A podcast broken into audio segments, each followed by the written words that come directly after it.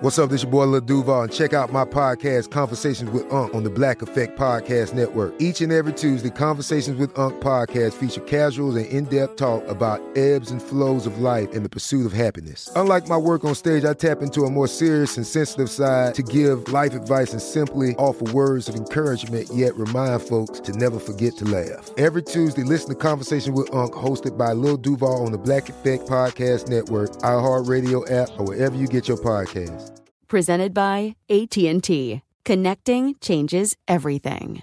Hey everyone, this is Jodie Sweetin from the podcast How Rude, Tanneritos. I've been needing a quick getaway with my family, and the 2024 Hyundai Santa Fe is the perfect vehicle to take us there.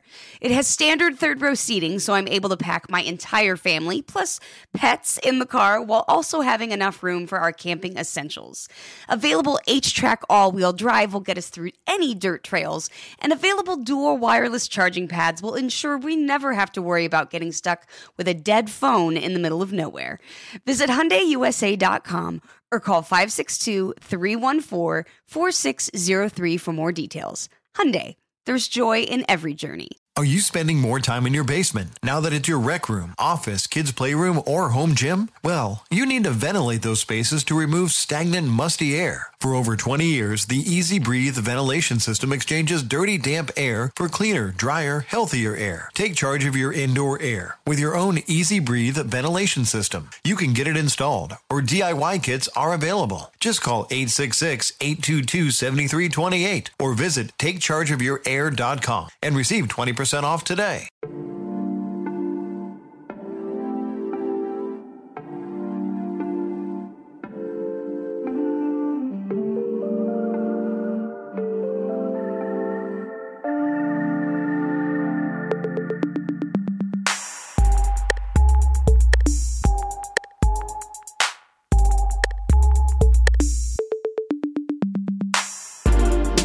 Y'all know what time it is. I really do not even need to say what this episode is about because I hope if you have been listening to her with Amena Brown, you know that it's time to talk best television of 2023. And you know that there's only one guest. It is she even a guest still? Like, is it just now we're at the podcast living room point where Kelundra would just be like, girl, I'll be there and just open up the door and just get snacks. Please welcome again playwright, theater critic, journalist Kelundra Smith. Yay! I'm so happy to be here. This is like one of my favorite things every year. You know what I realized? Um, you and my friend Caitlin, like most most most guests, like y'all have been the guest the most times of this whole podcast. Just y'all too, multiple times. Because I think you've been here three times. I think she's been here three times now. You might be It's four. I can't really remember off the top of my head right now. We three or four right now, Kelundra. So thank you. I think it's four, Amena, and it's an honor. I, I would come back every time. You know, I adore you. So, yes. we have us a good time. So this is what we're gonna do. Kelundra and I are gonna talk as long as we um, can humanly possible, and then whatever we cannot fit into this episode, y'all, is gonna go on a bonus episode for all my Patreon people. Okay, Kelundra. First of all, I want to give a little context to this year of television because this has been a wild time. This has been a wild time. We had a writer's strike that lasted five months of the year. We are currently SAG AFTRA still still striking right now. Still has not ascertained the deal that they deserve. So mm-hmm. this this we hold space for knowing all of the artists that we know that mm-hmm. have been affected by this and that affects some of what we're talking about as far as how television unfolded this year was very unique. I mean, you and I first started doing this when we were like in that first year of the pandemic almost. We were like, what is what is now we all need our TV because we home now. And this year to me in a in a certain way took me back to that, but in a different way that we were sort of watching like how important television is, how important that storytelling is. And uh, we want writers and actors to be paid fairly. So, what are your thoughts and thinking about the year closing that we finally see the writers of WGA um, get the deal that they were fighting for and still waiting for the actors? How is that? how has that been for you in the in the world where you are as a writer? I'll say this: a few, several things come to mind. One is I, I, I 100% share that sentiment, like holding so much space for the people who have completely had their lives upended by these strikes, because the thing about being a working artist for so many people is that the instability makes it to where you are so often living from paycheck to paycheck. So very, very few people can afford to go five plus months without a paycheck. Right. And one of the things that has been on my heart is that there are artists who are leaving the industry altogether because it's like, I can't afford the financial havoc and chaos that these negotiations and things cause on my life right. when uh, they happen because the writers got their deal, but that deal only stands for three years, and then we'll be right back here, right? right. And the SAG AFTRA strike at this point is still going on, mm-hmm. and then IATSE has their negotiations next year. Right. Um, so, and IATSE is crew not just for television and film, but also Broadway. Wow. So you know, if IATSE don't get what they want, it's everything gonna be going dark. Some things is going right. dark. Period. it's time to go back to the symphony. Mm-hmm. Um, so you you will have ballet and orchestras, mm-hmm. which then brings me back to something that has been also an interesting development of these strikes, which is that theaters have in some ways benefited because talent that had gone to television and film because it was more lucrative have returned back to the theater wow. because the actors equity dramatists guild and all of those negotiations happened like during the pandemic and right before mm. so they're able to work in theater. So there are some names that you're able to see doing productions all across the country that you would not have seen prior to. You're also seeing small independent film festivals right. benefit from talent um, not being able to go and do the major motion picture promotion things. For the few productions that can get that special permission rate waiver from SAG AFTRA or for people who have worked on short films, mm-hmm. you're seeing more of that. So, for example, in Rome, Georgia, they have an international film festival every year and ethan hawke decided to premiere one of his films there wow because he can't necessarily take it to a cannes or to a tribeca and right. so but it can go to rome you know rome georgia mm-hmm. so you mm-hmm. know i mean it's one of those things where um the there's there's a leveling of the playing field that's happening in some ways but also um there's this is all necessary to me because you know I'm I'm all passionate about working people getting what they deserve. Right. And so that's the topic of my play the wash, mm-hmm. you know, mm-hmm. so it's yeah, that's what I got to say about that. Okay, speaking of um Kelundra's Play the Wash, can you catch the listeners up in the last year? You have had a lot of wonderful professional development things that have happened. Can you catch us up on how are the plays out here doing? How is the journalism out here? Catch us up on what's what's been happening with you. This has been a really beautiful year. It's so crazy. So I will tell you something, Amena, um, and and and listeners. I went to New Orleans in February um, to it was partially to do some research for a work trip and part of it was just because you know how like you feel spiritually like you need to go somewhere yep. so like i always say like new for some reason louisiana and mississippi like the land memory in those places is like very very strong yeah. for me so whenever i like set foot in those places like very emotional for some reason mm-hmm. And so, and mind you, I'm a daughter of Georgia. So I don't understand what it is about Louisiana and Mississippi, but it's like instant tears. I don't know why. Mm-hmm. Anyway, I'm in this bookstore called Baldwin and Co. Books. If you are in New Orleans, check them out, mm-hmm. black owned bookstore. So I'm in Baldwin and Company. And then I had gone to this shop that was, um, I, I love to walk when I explore cities.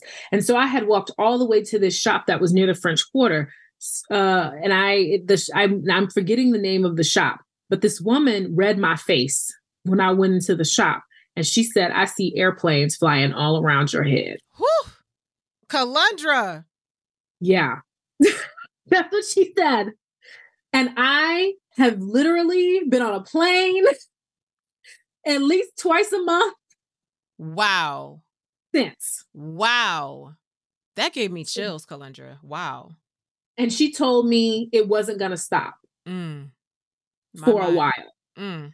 So I was just like, all right, I'm ready. God, like grow me into who I need to be. Mm-hmm. So I um have had a beautiful year. The highlights being that my play The Wash, which is inspired by the Atlanta washerwomen strike of 1881, is going to have its world premiere in Atlanta, co produced by Synchronicity Theater and Impact Theater. Yes. It will run for four weeks at Synchronicity Theater, and then it'll run for another three at Impact Theater. So, Atlanta, I need y'all to show up. I know that's right. Go out, mm-hmm. get your tickets, buy it up, run it up mm-hmm. as the mm-hmm. children run it say. run it up as the kids say. Please no cap. I think i said that right. Anyway yes.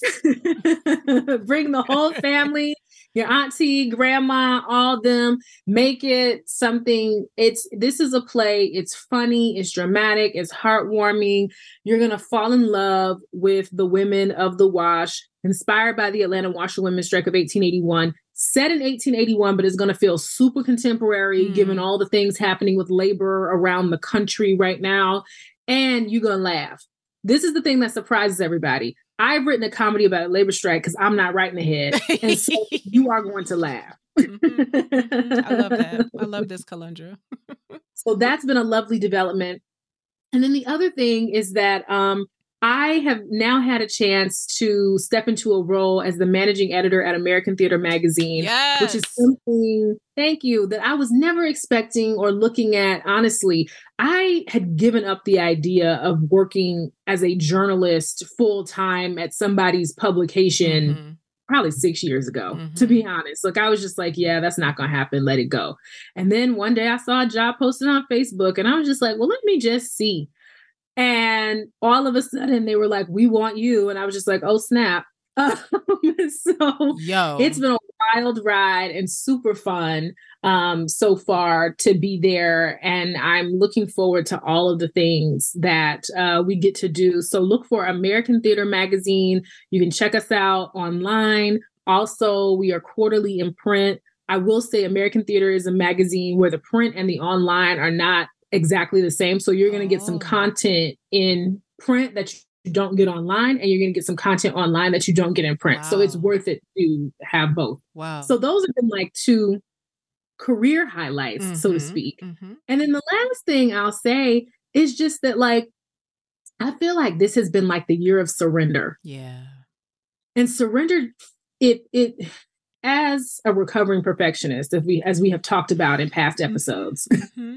I feel that. Everybody raise your right hand. Mm-hmm, Hi, my name is Kelundra. I'm a mm-hmm. recovering perfectionist. Hi, Kelundra. Yes. Mm-hmm. Yes. Yes. So, as a recovering perfectionist, surrender actually feels like whatever your least favorite bodily sensation is, right? like that's what it, it feels like that. Like. Mm-hmm. But when you get into the habit of it, it's so much better Wow. And what I have found this year is I'm getting better. I ain't got there yet, y'all, but I'm getting so much better. And I find myself sometimes going in the extreme opposite direction where I'm just like, you know what? I don't even care. Mm-mm, mm-mm, I'm done. Walk away from everything. I'm about to be like Roy Wood Jr. did to the Daily Show. Period. Like, Period. He was like, "Oh, I see y'all playing in my face, so I'm out of here." I'm out of here. They were playing in his they face. They were playing in his face. Period. Clearly, the fan favorite, the one who ran up the ratings, all of that. He was the pick, and they were like, "We still got people to talk to." And Roy was like, "All right, that's fine. I believe in me," and I understand that feeling. Yeah, wholeheartedly. Mm-hmm. Mm-hmm. I feel that, Kelundra. I feel that. Well, first of all, I am just very excited about all of these developments. I'm excited about the the world the world premiere of your play, Kelundra. What a big deal. It's a big deal to finish a play, to finish writing one. Not to mention now getting a chance to see this in full production on stage. I'm so, so happy for you. This position with this magazine, Kelundra, everything. It's like every y'all, if y'all could see me on um on what is still Twitter to me, I don't care what that man say. If y'all could It's see Twitter. me on Twitter and Kelundra comments, like, yes, Kelundra, yes, you deserve. I know that's right. That's like the energy that I feel every time these announcements come. And and I appreciate the realness of what you said that you can see sort of someone's uh someone's story from a distance. You're not there to see all the things happening behind the scenes and that the successes we experience in life often come to us from those places of surrender that you described and i appreciate you sharing that side too that those things are connected in this way sometimes we want them to be and sometimes we don't but they be connected mm-hmm, Listen, listen. mm-hmm. God be like, are you gonna let go? Or are you gonna fight for your position? And I just be like, I'm trying to let go.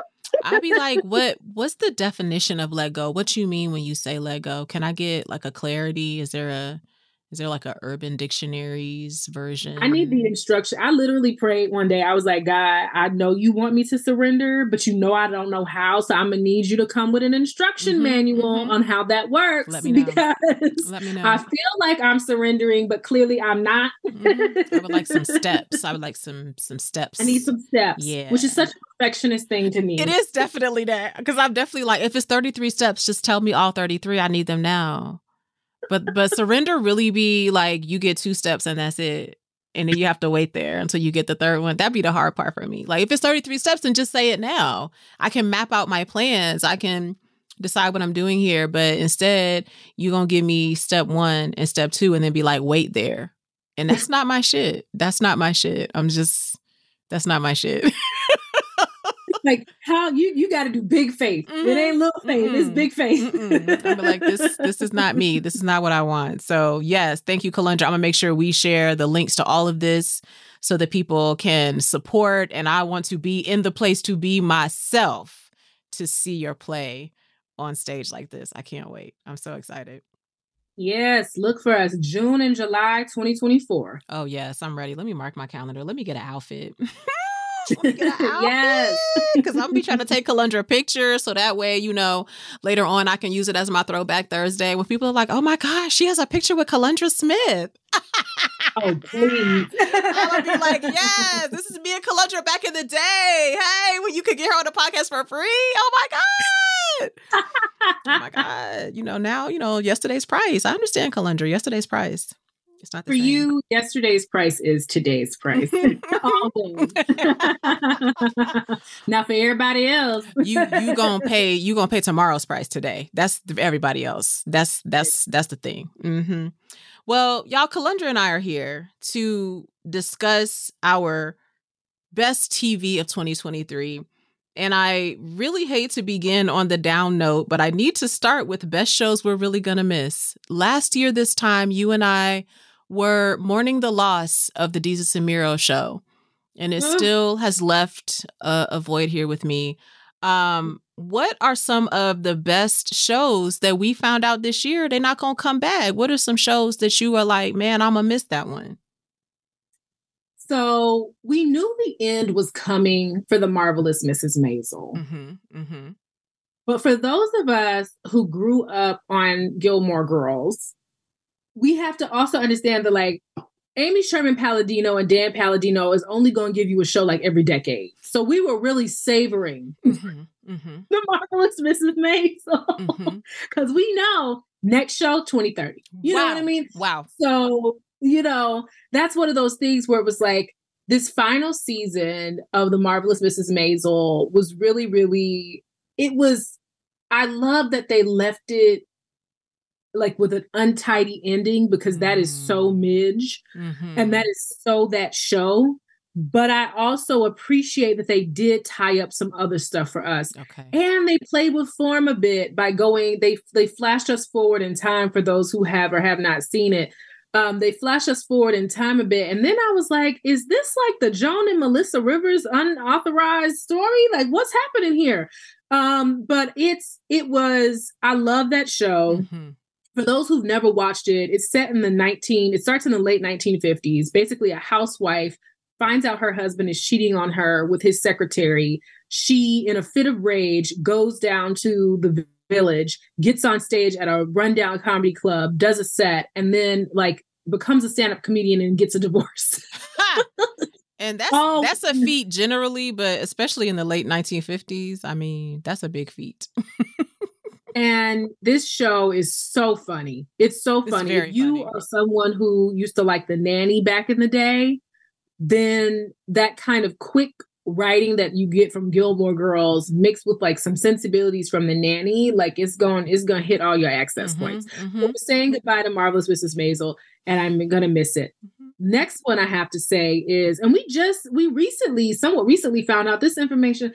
I don't know why I was all up into the Wonder Years reboot. Okay, the same. The same. Like, what do you mean it's not coming back? Why like, would you cancel I it? Like, I wanted to see him make it to high school, the baby boy. I want to see him make it to high school. At least. Like, I don't know. I, I'm. It's, it's a lot of sadness around that because I really, I think we we've had an era of some much needed like feel good shows.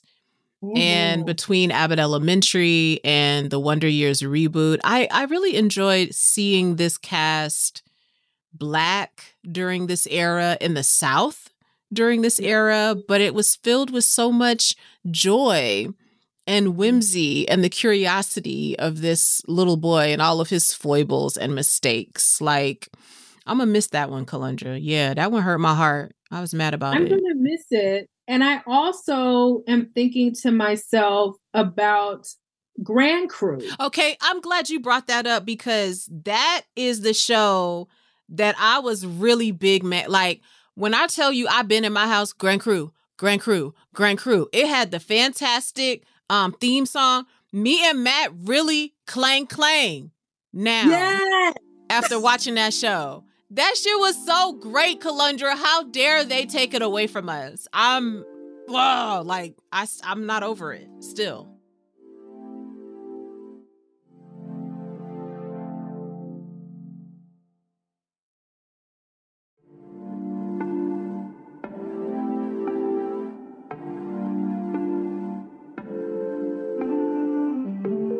Was so witty. The thing about Grand Crew is that it was so witty because, first of all, the fact that they had a wine metaphor for the names of the episodes and like did the different, and then the play on words, Grand Crew, like it was just it was it was television for people who get the joke. Yes. And that's the thing that I appreciated about it. And I loved again that it was happy, lighthearted, black TV.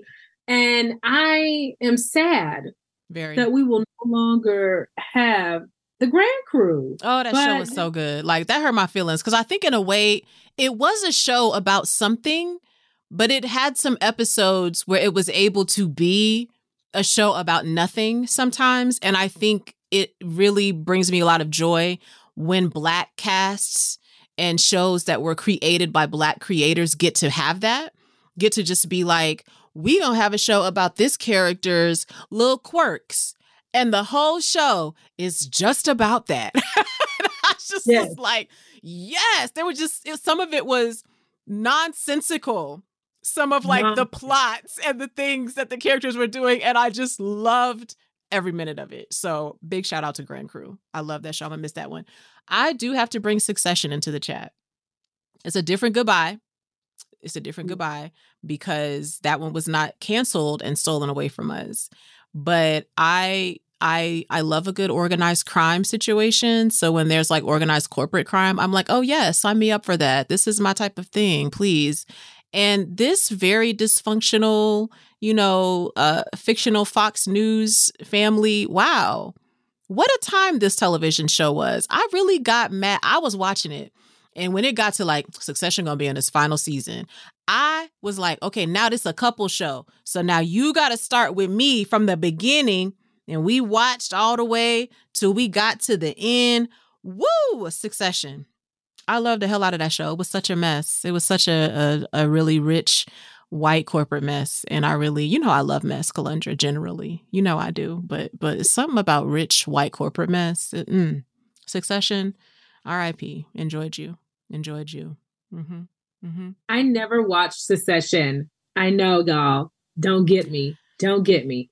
I'm the only person who never watched it, but it's on my list. Oh, I think it you'll is enjoy on my list. You you let me know.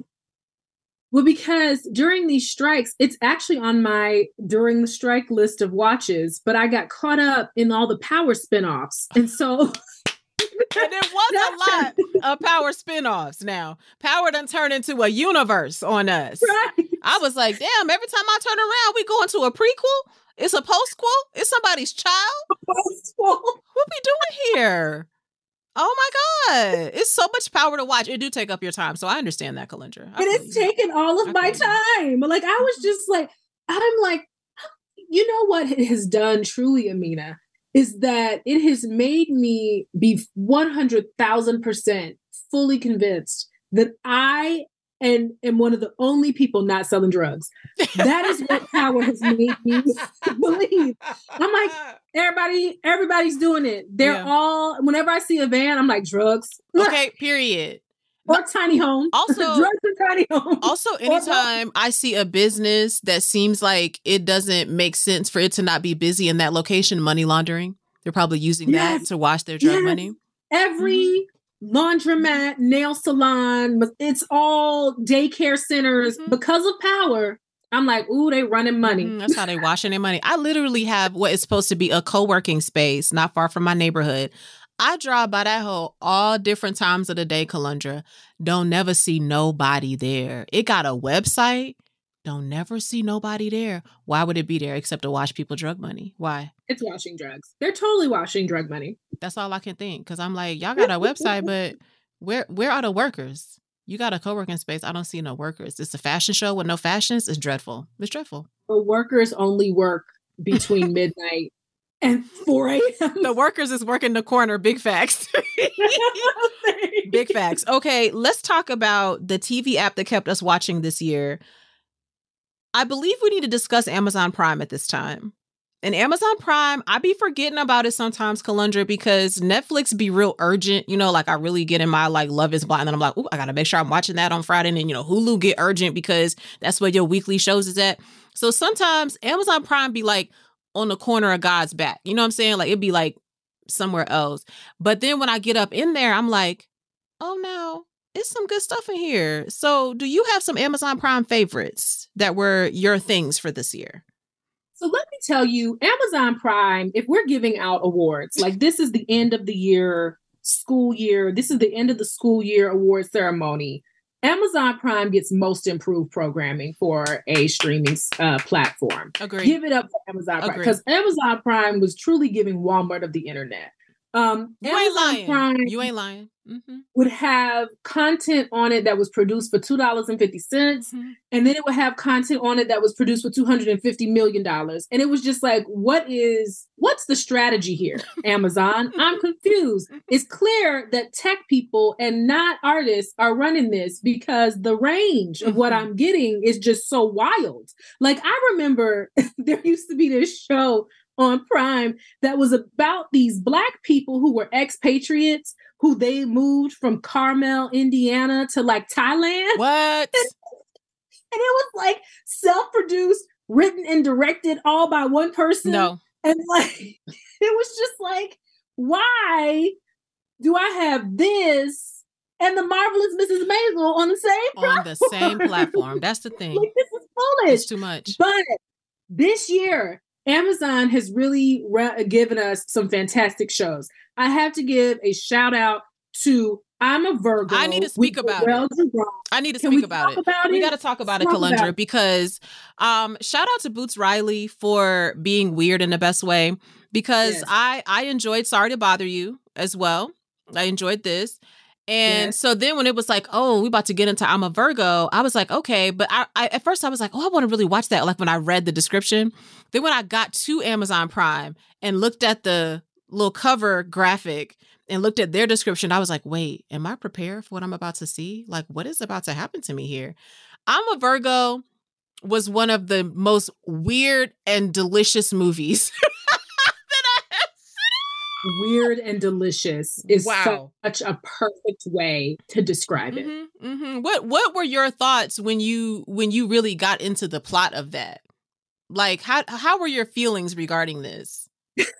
I feel like I'm a Virgo sent me on a whole emotional experience because at first it's like okay first okay first of all i love boots riley yes literally anything boots riley yes then we get into it and it's like okay these people got this giant baby who they keep in a shed in the back what's happening here then he leaves the house and they're like spinning out cars in the middle of the street and also eating fast food like because all he wants to do mm-hmm mm-hmm. is go get this fast food.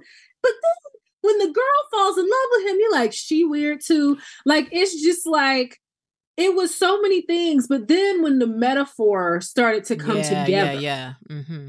of you know, I'm a Virgo is really truly about you know the fear around uh black men especially young black men in society when the metaphor the metaphor clicks around about episode three yes. i would say yes but for the first two you're gonna be along for the ride because mm-hmm. you're like what is this and why is mike epps now just occupying the role of everybody's crazy everybody's daddy, daddy. wow Mm-mm. crazy daddy also not me not knowing that denzel washington had a daughter until I looked into the credits of I'm a Virgo and was like, not the love interest being a child of Denzel Washington. I didn't even know. Like, baby girl managed to just live her black woman ass life. And if you didn't know, it, she really had a like, if you know, you know life until this movie. I didn't know anything I had about no her. idea until you just said it. I, I'm like, wow, I mean, we knew Denzel and Pauletta had more than one child, but I never actually investigated into the lives of those children. Sis, sis had her a nice. She must have had her a nice, just like out of the limelight life. Because I looked on, I was like, oh, okay. Even seeing a black woman in a movie in Last Name Washington still didn't click Denzel to me. But the the but the the scenes in the show were so interesting that I find myself like googling things. Then they were like Denzel Washington's daughter, and I said, excuse me, excuse me. Denzel Washington's daughter out here being a wonderfully black woman, weird ass character, weird ass love interest. Yes. With a giant? With a giant, right? And and we won't even get into the graphic nature of it all, but it's I, the mm, thing might have, to, love, might have to do a bonus episode about that, Kelundra, because I do have some thoughts. Okay, continue. Mm-hmm. Continue. But the, the thing that I love about that show too is that you know connecting since you said it that that's Denzel's daughter. Now I'm just like, okay, so Denzel and Pauletta Washington's kids turned out like the kids of artists. Yes, you know, I feel like they're just a little off, Indeed. and I love. Mm-hmm. I do I love, love that. I love that for I'm them. I was in very, very much support of that. Other things that you loved on Amazon Prime. We already talked about Mrs. Maisel. What else? What else are some jewels that were there this year? Okay, underappreciated gem post-apocalyptic uh comedy-ish set in a Catholic all girls boarding school in Australia where they have come back for their 10 year reunion and then the apocalypse hits. It's called Class of 07. Ooh.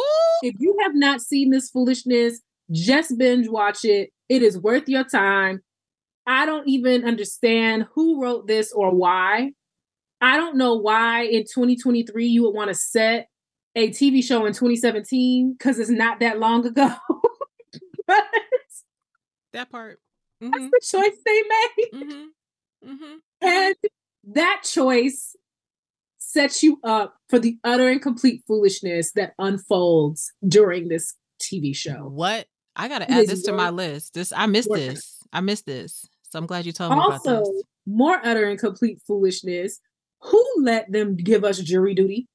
Boy, I'm like two or three episodes in, and I'm like, what am I looking at? This is like candid camera in the revert. Like, what's happening? What's happening? Like everybody's acting, but this one person, is that the premise? Like, I'm still, I'm still watching, and I'm like, do I know what I'm looking at? Am I understanding? so is the premise of jury duty that there's a person who thinks they're really going to jury duty, but they are in fact surrounded by all actors. Is that the premise? Am I understanding it right, Kelundra? I cannot confirm nor deny because getting to the end is part of the journey of that show. Okay, so I got to keep watching. You can't stop. Okay. Once you watch one episode of Jury Duty, you got to watch the whole season. Okay, I'm glad you told me this because I was really like, I'm I'm not exactly sure what's happening. And the isn't there one of the producers has a show that's on Max that's also kind of strange like this. Oh, I can't remember his name now, but I tried to watch his show on Max and it's kind of awkward like this. So I'm like, oh my god! But I'm glad you told me. Stay through to the end. You got to stay through. Stay the, the course stay the course for jury duty. Okay. You're going to scream several times. Oh, just you're mm. in for a ride. Okay, I'm going to come back. I'm going to come back and check that out. I I want to speak about shiny happy people. You know we love a conspiracy theory. This is the the doc, the documentary surrounding surrounding the Duggar family, but it's also giving us some context regarding fundamentalist evangelicalism, regarding why that became a popular thing on television. I the fact that they called that documentary Shiny Happy People really took me clean out of here. Took me clean out of here. I have to be honest with you and say that I didn't know what to expect from that docu series, but when I got into it, I couldn't stop. Could not. And it blew my mind. Like this is you want to talk about mess? it's honey, so much mess honey, with that you find out about in shiny happy people like and it's just it's amazing how the machine the political like it's like the religious machine got into the lobbying political machine and used the media to advance an agenda. Mm-hmm. and it's it's happening. And the thing is the duggars being off the air has not changed what's happening. Is that part.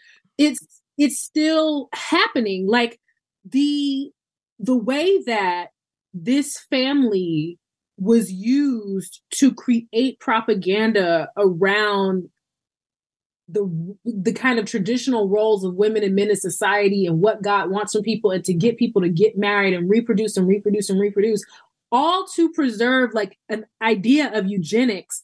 Woo! Like it's just so. Mm. My mind was blown. Then the fact that the whistleblower of the family had to be the sister who was being sexually abused by her brother. That part. I was it's like, yikes. Huh?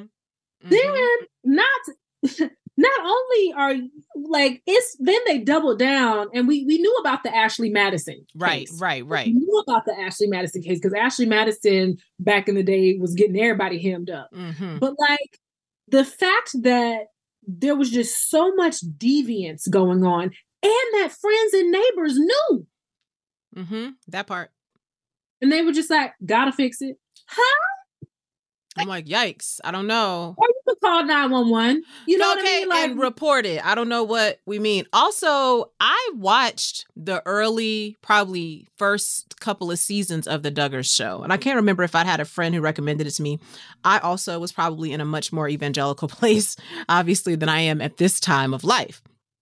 And the one person I wanted to see in the series was the cousin I cannot remember her name off top of my head right now, mm-hmm. but she was like she would come and here. come and visit there. She was on there, but she would come and visit there in the in the TV show. And I always thought it was interesting that she she's clearly not growing up the same as her cousins, but her her parents and her aunt and uncle, I guess, were allowing her to hang out with the Duggar children. Like they were all allowed to sort of grow up together. Yes, you know what I'm talking about? Yes, yes, I can't remember her name right now, but like just I always thought it was very curious of like why is it not seen that she is someone who would be corrupting in this. So when her and her husband popped up on the docu series, I was like, "Oh, I know the tea coming out right now. Your cousin is on here. I know she was at your house almost every day." Well, and then we learned too in the series. Now it's jogging my memory. She stopped messing with them after a while. Like she put some distance. Mm-hmm. And I mm-hmm. honestly think that husband was like, nah, your family crazy. Okay. Like, he was like, we don't need to go over there no more. I don't care if it's Christmas, Thanksgiving. I don't care what those people doing. We don't need to be over there. Period. No, yeah. no. Wild. I was like, this is absolutely insane. I was like, they really got the tea out here. Like, really got the tea. The daughters is on here, the cousin on here, somebody's sister, one of the Duggar parents' sisters on here. I said, the people came out and said, sorry, it's not family over everything. I'm about to tell it. I'm about to tell it. I'm about to tell what happened. Period. Mm, that was a very interesting one. Was on there. The former best friends were on there. I was like, dang, I said they about put y'all stuff out there like the Murdaugh people. I know the Murdaughs weren't on uh Prime. I know we we we and we but we got to get to the Murdaughs because I that food.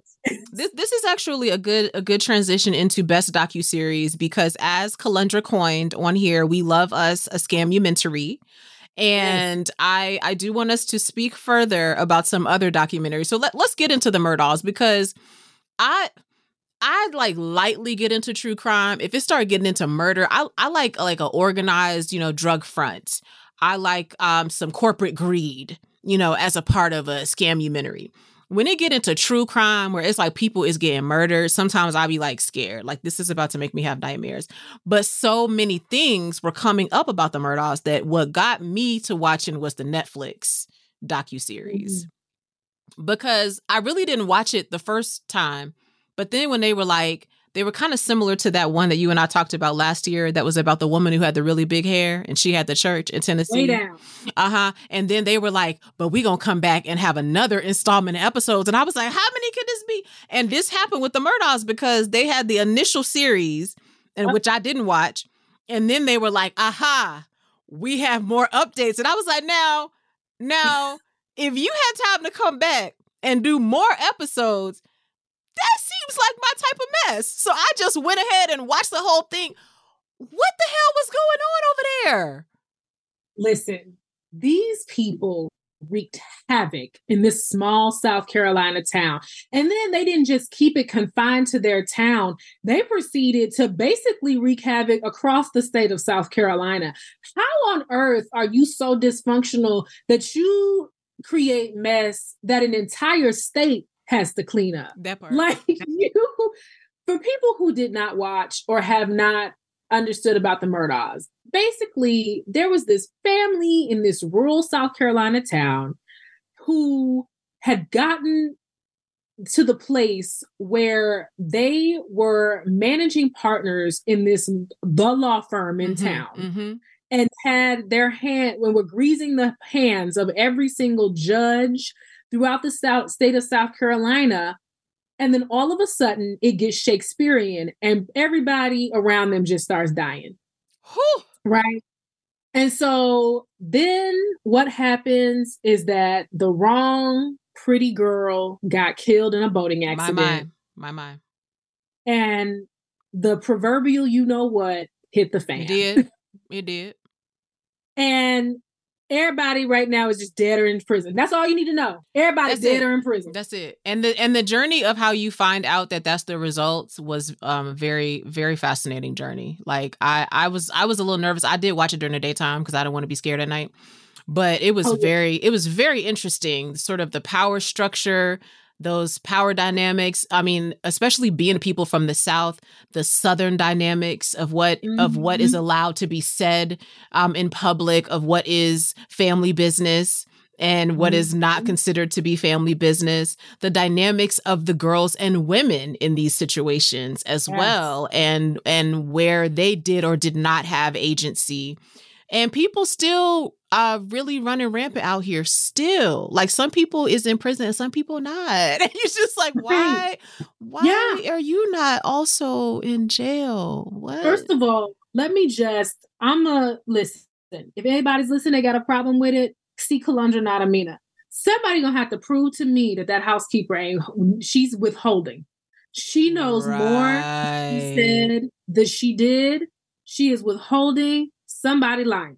There, I, it's really no telling what the body count is for this family. Look. Then you got to get the Lifetime movie supplement because you know Lifetime. Lifetime is like, we're not a docu series. We're gonna make a movie about what's true and what's rumored. Uh-huh. And so it's a two-part movie. You know your family is messy when you get a two-part lifetime movie. Period. It's four hours worth of Murdaugh content. Dude, and this this is not 2300 Jackson Street. You know what I'm saying? You expect to have a two part film about a family that has nine family members, two of which became two of the biggest rock stars in the world. Okay? Right. You had a four hour film about murder, about Right. your family being connected to murder. right. They had Titanic murder edition. Dog, dog. Please. I also really want to speak about the secrets of Hillsong. I don't know if you participated in watching this docu series, but I, I told started. you, but I didn't finish. But go. I told you that I enjoy watching white people miss in these types of situations. But because I worked in white conservative church, these documentaries about white conservative church mess, like it really hit me different because I was in green rooms with some of those people. I was at Mm. conferences with some of those people. So I had already watched the there was two versions about this Hillsong story.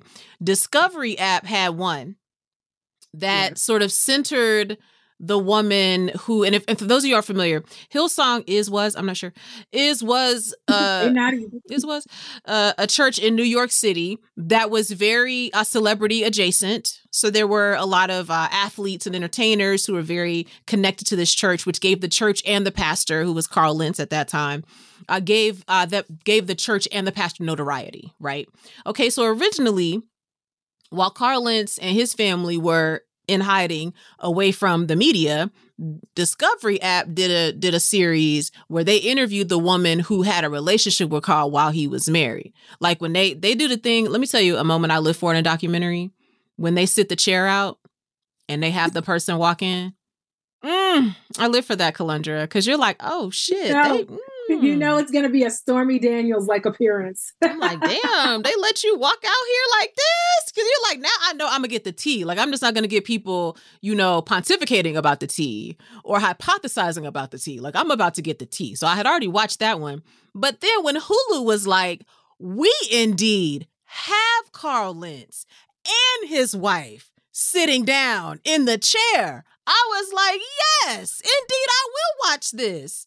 I want to see the tea. And I was always very curious, like, generally in sort of white conservative evangelical space, there's a lot of story around what happens when a white man in leadership has a fall from grace. Mm. And typically it's not a very far fall because there is always some structure to sort of help him come back as leadership coach, come back as business owner, come back as whatever that is. So it was I was very interested to see like what's going to be the comeback for this person and to see him and his wife really they really they really gave up some tea about this organization that they had felt they had to be loyal to all these years. Wow. I mm, I really enjoyed the tea about that. I will say there were some moments that I was like, "Oh, I see everything's not different." there were a few moments where I was like, Hmm, I'm hearing that answer and thinking, yikes, no thank you. But I enjoyed every minute of that tea. I enjoy rich people mess. I enjoy white rich people mess. Um, I enjoy white Christian rich people mess. And that's really The latter is truly Mhm. the trifecta of Mhm. mess that makes it great. Carl Lentz, though, is interesting because you remember there was a little on a little network, there was a show called Preachers of LA. and was And he was on that show, and that was messy. And on that show, when he was on that show, he was like the preacher who everybody was saying was kind of the sane one. But the streets were talking back then Mhm, mhm. about Hillsong and what was going on there. And then, okay, Hello? Amena, you have permission to edit this out. but the streets is also talking about like the affiliation between Maverick City Music and Hillsong. And my my. I just- Oh. Mm, I'm so exhausted. you know what I mean? Like, it'd be a lot, man. just- Mm. It'd be a lot because because the thing I think the thing that I also wanted to speak to about this in relation to your comment too is having worked in white evangelicalism as an industry as a black woman and now mm-hmm. no longer working in that industry there is a lot of uh gaslighting going around over there where you are there like something is not right over here. Something is not feeling like it's right, and everybody is giving you the God gonna fix it sort of vibe. And then when you finally come out and breathe regular air and realize, no, I was not, I was not off in what I was, you know, discerning here. I was discerning correctly that things were not right. Then it take a documentary to be like, ah, yes, mm, that's okay. That's the part. That's the part. So I feel like there will be more. There will be more exposes oh. related to this industry. And I do have an air popper for my popcorn specifically for these situations. There is always a black or brown woman who was the nurse, administrative assistant, accountant who will spill the tea. And so until she gets on camera, we haven't heard that part. That's the thing. That that was the part about the Hillsong documentary that I was like, mm, yeah. Once I saw those couple of black women, I was like, yes, yes. Tell us. it's very similar to the Lululemon. No, not Lululemon. Is that the one? Yeah, Lululemon. Uh-huh. Was that uh-huh. them? Lauren from Lululemon blew it up over there. Yeah. Then with um with uh what's the show that um we recently watched too? The Murdaughs. That's yes. what did them Miss Shelley yes. Miss Shelley had a, a, brother who worked for the police department and her brother called her and said don't get caught up. He said this ain't what you want. This, ain't, what, ain't you want. what you want honey Okay, wait, it's not Lululemon. What is the name of those people, child? But it's similar to Lululemon. Oh my God, it's gonna bother me. But there was a black woman who blew up Lululemon. Did? Yes. Oh my God. I love when black women be blowing things up. Okay, also, can you talk to me about the documentary about Pamela Anderson that was on Netflix? I'm not sure if you watched this. I did not because you know, I like to leave Pamela Anderson back on that TV show she used to be Baywatch? on. No, no, not the one, after that. Oh, I don't. Know. It was a one. TV show Pamela Anderson was on. I'm gonna find the name okay, of it. Let me know, please. Where oh, she was like, it was her and a group of women who I feel like they used to like fight crime or something. Oh, tell me something because I didn't even remember that. And I feel like this show was like on the back corner of like USA back in the day. You know what I mean? So I left Pammy. As you wanted to her. you wanted to leave her there. I left her there. Her but there. what did we learn from the Pamela well, Anderson? I'm going to tell you the reason why I got involved is because of Hulu's series surrounding the sex tape of oh, her yeah. and Tommy. and mm-hmm. And that was the first time th- this this series to me is included in other recountings of big moments that happened in the 90s like when they did the American crime on the OJ trial um, mm-hmm. when they did the series that was centered around Monica, Monica Lewinsky's experiences. These series, I feel like the Hulu, like more dramatized version of the Pamela and Tommy, actually gave you more view into what it was like to be Pamela, having gone through that. It was like at the time it was happening, you know, the Me Too movement hadn't happened we were mm-hmm. still in an era where it was like, well, she decided to have sex on camera, air quotes, she deserved it, was still sort of the era. You know, mm-hmm. Tommy's getting all this like, you know, masculine accolades and she's being made out to be like she's a terrible woman. But when they did the Hulu dramatized version, they actually like sort of gave us more of the the lens of her story and how that actually impacted her that really made me see her more through the light of today. That if that had happened today, there would have been more sympathy for her than there was then, which had me like, what does a woman do after the way that shit hit the fan? What happened? So I have to say, that documentary made me, I mean, I, I think one of the things on it that was really wild is basically hearing Pamela say that Tommy is still like her soulmate, that no matter who she's married or who she has dated since that man, she really feel like their relationships don't work because it's not him even though she know when they get together it ain't nothing but a hurricane and it's bad for both of them. That was some shit. It's that's I mean, that's mature. I mean, I guess that's that's a mature perspective. Like, I love you, but I gotta love you from a distance. The TV show was called VIP, by the way. Okay, thank you. Because I was like Baywatch, but she had VIP too. So let me find out. But it, it VIP. It endeared um, me. I felt endeared to Pamela, and I and it made me want for her to win on her own terms. It she got a follow out. Winning look like for her at this point. That's I mean, the thing. Did she? Because I feel like she's one of those people who got stuck. Like she didn't Kim Kardashian her sex tape. Right, you know right, what right, I mean? right. Like she got stuck mm-hmm, at that place in mm-hmm. some ways. Yeah, I think like she definitely got a follow out of me after that documentary. That's how much it emotionally impacted me that I was like, let me follow her on Instagram. So it's sort of like you're seeing her slowly come out of her shell with like mm-hmm. some events that she's attending, some beginning like partnerships with brands kind of thing. So I think she may still be figuring that out, but mm-hmm. it was nice to see that. It was like I I want I want a win for you, whatever that looks like for you, Pamela. I I want you to have that. Um, also to close out our docu series, I want to talk about telemarketers on Max. And this is unfortunately a not best docu series. They got me though. They got me, Kelundra. They got me. This this documentary is I don't know how to describe to you that it's very bad. The perspective is bad. I like I I really feel like I want someone else to produce a documentary about telemarketing as an industry about its underbelly. This was like two homies who met in a telemarketing job that happen to be corrupt. And partly it's about them trying to reconnect with each other, and partly about them trying to understand what they were selling. And it went very slowly and it went very badly, but so bad that I watched it until the end. So that is really our not best docu series of 2023 is telemarketers. Okay, I want to move on to a very specific reality TV moment. I need to speak to you about Real Housewives of New York, the reboot. Do we have to? Do you hate it, Kelundra? Do you hate it? Do you hate it? Like, this is what I need to know. Do you hate it? Or have you not even felt compelled to watch? Like, discuss. but diversity doesn't go the way you want it to.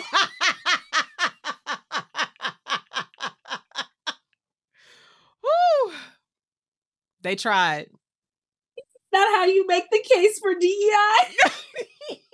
because okay, for those of you who are unfamiliar who are not housewives heads okay so our our our last season of real housewives prior to this reboot Real Housewives as a uh, Real Housewives of New York was getting static that it's in one of the most diverse cities in America, but the mm-hmm. cast itself was not diverse. They added Eboni Williams. Am I lying? I think this is her name. Eboni Williams, who been being a terrorist out here in these streets. Yes. Very added her, and she maybe as a lawyer, maybe as a as a professorial type. I don't know she felt like she needed to take these white ladies through a workshop on race. And inevitably, what happened is racism jumped out. it was like right. all all the all the racism was jumping out of some of them cast members to the point that that season did not have a reunion because so much racisms had jumped out during her um Shabbat Shalom meals that she was trying to have to help these white women learn how to exist, you know, in current America, that they could not allow them to have a reunion and say more racist things. To the point that I guess they were just like, scrap this whole thing. Let's get us a whole new cast.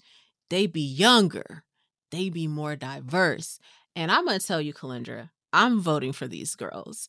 This stuff on Real Housewives of New York, the reboot, this is some rich, white, petty shit. Yes, these girls are fighting over cheese. Yes, that is the rich type of shit you watch Real Housewives for. Had a They're whole fight Beverly over Hills cheese. Season one. Yes, Kelundra. They're giving yes. Beverly Hills season one vibes. Like it's very much Lisa Taylor. Uh, what was uh Kelsey Grammer? Camille. Yes, Grammer, Camille. Know? Yes. Trial Kim. Like it's giving that energy, mm-hmm. but 20 years younger. Yes, very. Very. I was like, these girls are really having a fight. Erin is about to cry that these girls will not receive her caviar. She's really about to be in tears that these girls would not receive her caviar. Like, I enjoy this type of petty thing. I, I'm I'm rooting for these girls. I I'm I'm I'm I'm silently whispering, is Atlanta ready to reboot? Because we're ready. And also, um, the what I will say, the thing about all of these housewife franchises, though, usually like the redeeming quality of New York, even when it got crazy or boring, is that at least they can dress. now the the mess is pretentious, but it's also like new money. You know yes, what I mean? It's so very new it's money. Like, mm-hmm. The money, the ink is still drying mm-hmm. on those mm-hmm. bills, mm-hmm. and the the the wardrobe is chaotic. it's chaotic. Miss really, the wardrobe is giving a couple of characters from Selling Sunset. There's a couple of really specific characters from Selling Sunset that I'm like, do you have to show houses wearing this? I mean, do the do the shoulder pads have to be that much at an angle? Like, I don't think we need couture of this level to sell a house. Like, so some people were trying. There were some feathers involved. There were some feathers involved. That's There's true. literally every material involved, and that's part of the problem. they were like, "We're gonna have feathers, beads, tulle, and satin." Mm-hmm. Boom! It was just like, "Oh." I was like, "Oh, we try and try him." Okay, I got it. Try and try him. Try and try him. Okay, my last category that I want to discuss is best new show, and I want to start with your thoughts about. I think this is on Max Young Love, which has been all over my everything. Like everybody is talking. I have not watched, but I want you to tell us what are I want you to tell us first of all generally what are the vibes? What do you love about it? And also, I want you to um really convince me that I should watch an animated show because there is something in my mind sometimes that be like it's animated, it's not for me. So please tell us everything. Can I sidebar though real quick before we talk about new shows? Speaking of things related to the Real Housewives of New York, but also that were new this year that we didn't get a chance to touch on, was deconstructing Karen. Which, if you're unfamiliar with deconstructing Karen, it was basically what Eboni K. Williams was trying to do on the Real Housewives of New York, where basically this Indian woman and this black woman would have these dinners with these white women trying to like make them better people. And then they went on Dr. Phil and it all fell apart. Boy. Anyway, so new show, mm-hmm. Young Love mm-hmm. on Max. I still have to stop calling it HBO Max, much like okay, I'll be trying. Not Twitter. I'll be but trying. um, and I'm like, it's Twitter. Um, but it's okay. So let me tell you, Matthew Cherry, who got the Academy Award for Love his him. short film, Love Matthew Cherry. Yes, yes. He now has an animated series on HBO about. It's told from a little it's like ghetto karma's world but stay with me. Mm-hmm, so mm-hmm, i'm tracking i'm tracking mm-hmm. basically it's a little girl named zuri who her mama does hair and her daddy makes beats and they live in one of her grandparents apartments on the south side of chicago. And she is all about like creativity and the environment and experiments and like she's a free spirit and she's only like 9 and then like her mama recently had cancer and daddy is just trying to make it but he's like a real musician who's like trying to do he's like he's giving you Mos Def he's mm-hmm, giving you, you common mm-hmm. you know what I mean? But he's got to make beats for like the Lil Yachty's of the world. But he is like trying not to sell his soul. And then his like homegirl voiced by Tamar Braxton wow is, is like but you need to get this money though. And like, I say all of this to say, who knew we needed like a hood cartoon about adult issues for children? Wow. I think I think it's the four children for me. It's the four children with the question mark for me that tells me everything I needed to know. Thank you. Mm-hmm. It's I don't know. I think it's like supposed to be a family show yeah, mm-hmm. I thoroughly enjoy it. The her the, the, the Issa Rae voices the mom. Her mama is voiced by Loretta Devine. I mean, it's yes. really it's top tier. Mm-hmm. You know mm-hmm. what I mean? Like they they held nothing back. Young Love is worth it to watch. I don't know who is for, but it's for everybody. Mm-hmm, mm-hmm. I, I, I really like that as an endorsement. I don't know who it's for, but it is for everybody. Okay, can everybody. you can you talk about Wellmania because you mentioned this, and I don't know anything about this show, so I really need you to tell because like I I saw this and really went to my little you know queue. Like, why is this not in my queue? Like, tell us tell us about Wellmania. Why is it one of the best new shows? So let me tell you about how I enjoy a dysfunctional white girl is ruining her life. Movie, docu series, really anything in that category. Mm-hmm, mm-hmm. Um, and so Wellmania, but let me tell you where Wellmania does it better because Wellmania has heart and you're it, and, and it shows you yourself mm-hmm. in a lot of ways because what Wellmania is is it's about it's a show about this woman who is a food journalist who is burning the candle at both ends. And she goes home for her brother's wedding in Australia. She's living in New York, but she goes home to Australia for her brother's wedding. And she ends up collapsing. And basically she can't get medical clearance to be able to fly to leave the country to go back to New York. Whoa. And she's trying to audition for a role as a judge on a new TV a new TV show. It would be it would basically be like she would be auditioning for the Food Network, right? Right. So we see her basically fighting and doing everything possible not to have to take care of herself. She's trying to master wellness so that she can get the medical clearance to get on the plane to get back. And all the hijinks, hilarity, and foolishness that ensues is also coupled with the fact that she has to address unresolved childhood traumas right. and other things like that. And they left us on such a cliffhang- cliffhanger in the last episode. I'm not going to give anything away. Everything I've said is not giving anything away. You just got to watch it unfold. But they left us on such a cliffhanger. If Netflix does not renew Wellmania for at least one more season, we must riot yeah. because what yeah. they not gonna do is leave us where they left us. Mm-hmm. Mm-hmm. I support. It's this. unacceptable. I support it's that. Unacceptable. I support this as a reason. I do. I'm glad you told me about this, so I can add this to my to my queue. I have enjoyed Survival of the Thickest on Netflix yes. as a new show. I mean, I'm already like whatever whatever Michelle Buteau doing. Yes, I don't care. She got a shoe line. Yes, it's a line of wigs. I don't even wear a wig. Yes, whatever Michelle Buteau say she doing. Sure. Yes, interested.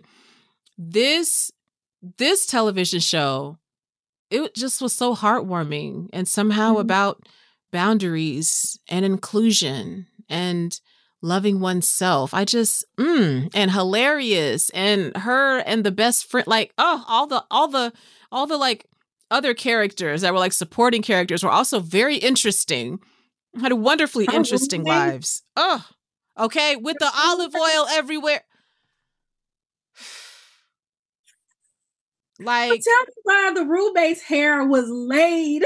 I don't know who, I don't know what black person in the hair department was doing that white girl's hair, but it was fabulous. Her hair was laid every scene, but she was weird as all get on. She was so strange. I was like, she's like the perfect like foil in this situation. I loved that. I loved. Uh, there were just a few moments of that show that I specifically wanted small video clips of, like when Shelby told Michelle Buteau said, "I'm I'm gonna mind my business and water my plants." I was like, "Yes, let's do that." Then she had sexual encounter, one of many, um, with this man who had this New York accent that sounded like he could have been the extra member of Wu Tang, and some things go on that ruined the sexual moment. And when she stepped out of the bathroom and said, I'm tired and my titties are heavy. and he said, Let me be your titty assistant. I was like, You know what, Michelle Buteau? Yes. I, mm, Survival of the Thickest really gave me some things. Y'all, I can't listen. Me and Kelundra don't even have time to tell y'all everything. We just gonna leave y'all with this, and then me and Kelundra are going to talk about some other reality TV things as a bonus episode. So if you are on my Patreon, the bonus episode will be there for you to listen to. Kelundra, You are the absolute best. Thank you so much for being here and talking TV with me. It's always great. I feel like I feel like really um, even if I wasn't doing this on the podcast, I would still be trying to beg you to come on my IG or something and be like, let's just go on live so you can just we could talk publicly. yes. I love this is so fun because it's fun because I I love the range of TV that we both watch. Yes. We will run the board. it's true. And you always say things that I'm like, oh, I hadn't thought about watching that. Or you, or if we both watch, you always have like a different perspective on it that I'm always like, mm, I could see why Kelundra said that. So thank you again for this, Kelundra. We hope we gave y'all some recommendations so that y'all can, you know, get your get your TV watching together while we hope that they gonna pay the actors fairly so that mm-hmm. whatever TV is in the pipeline can get made that is our next hopes is that the people that's supposed to be getting paid to make TV can get paid the appropriate, fairly, the rates that they deserve. That's what we want. So thank you so much, Kelundra. You're the best. Thank you. You're the best.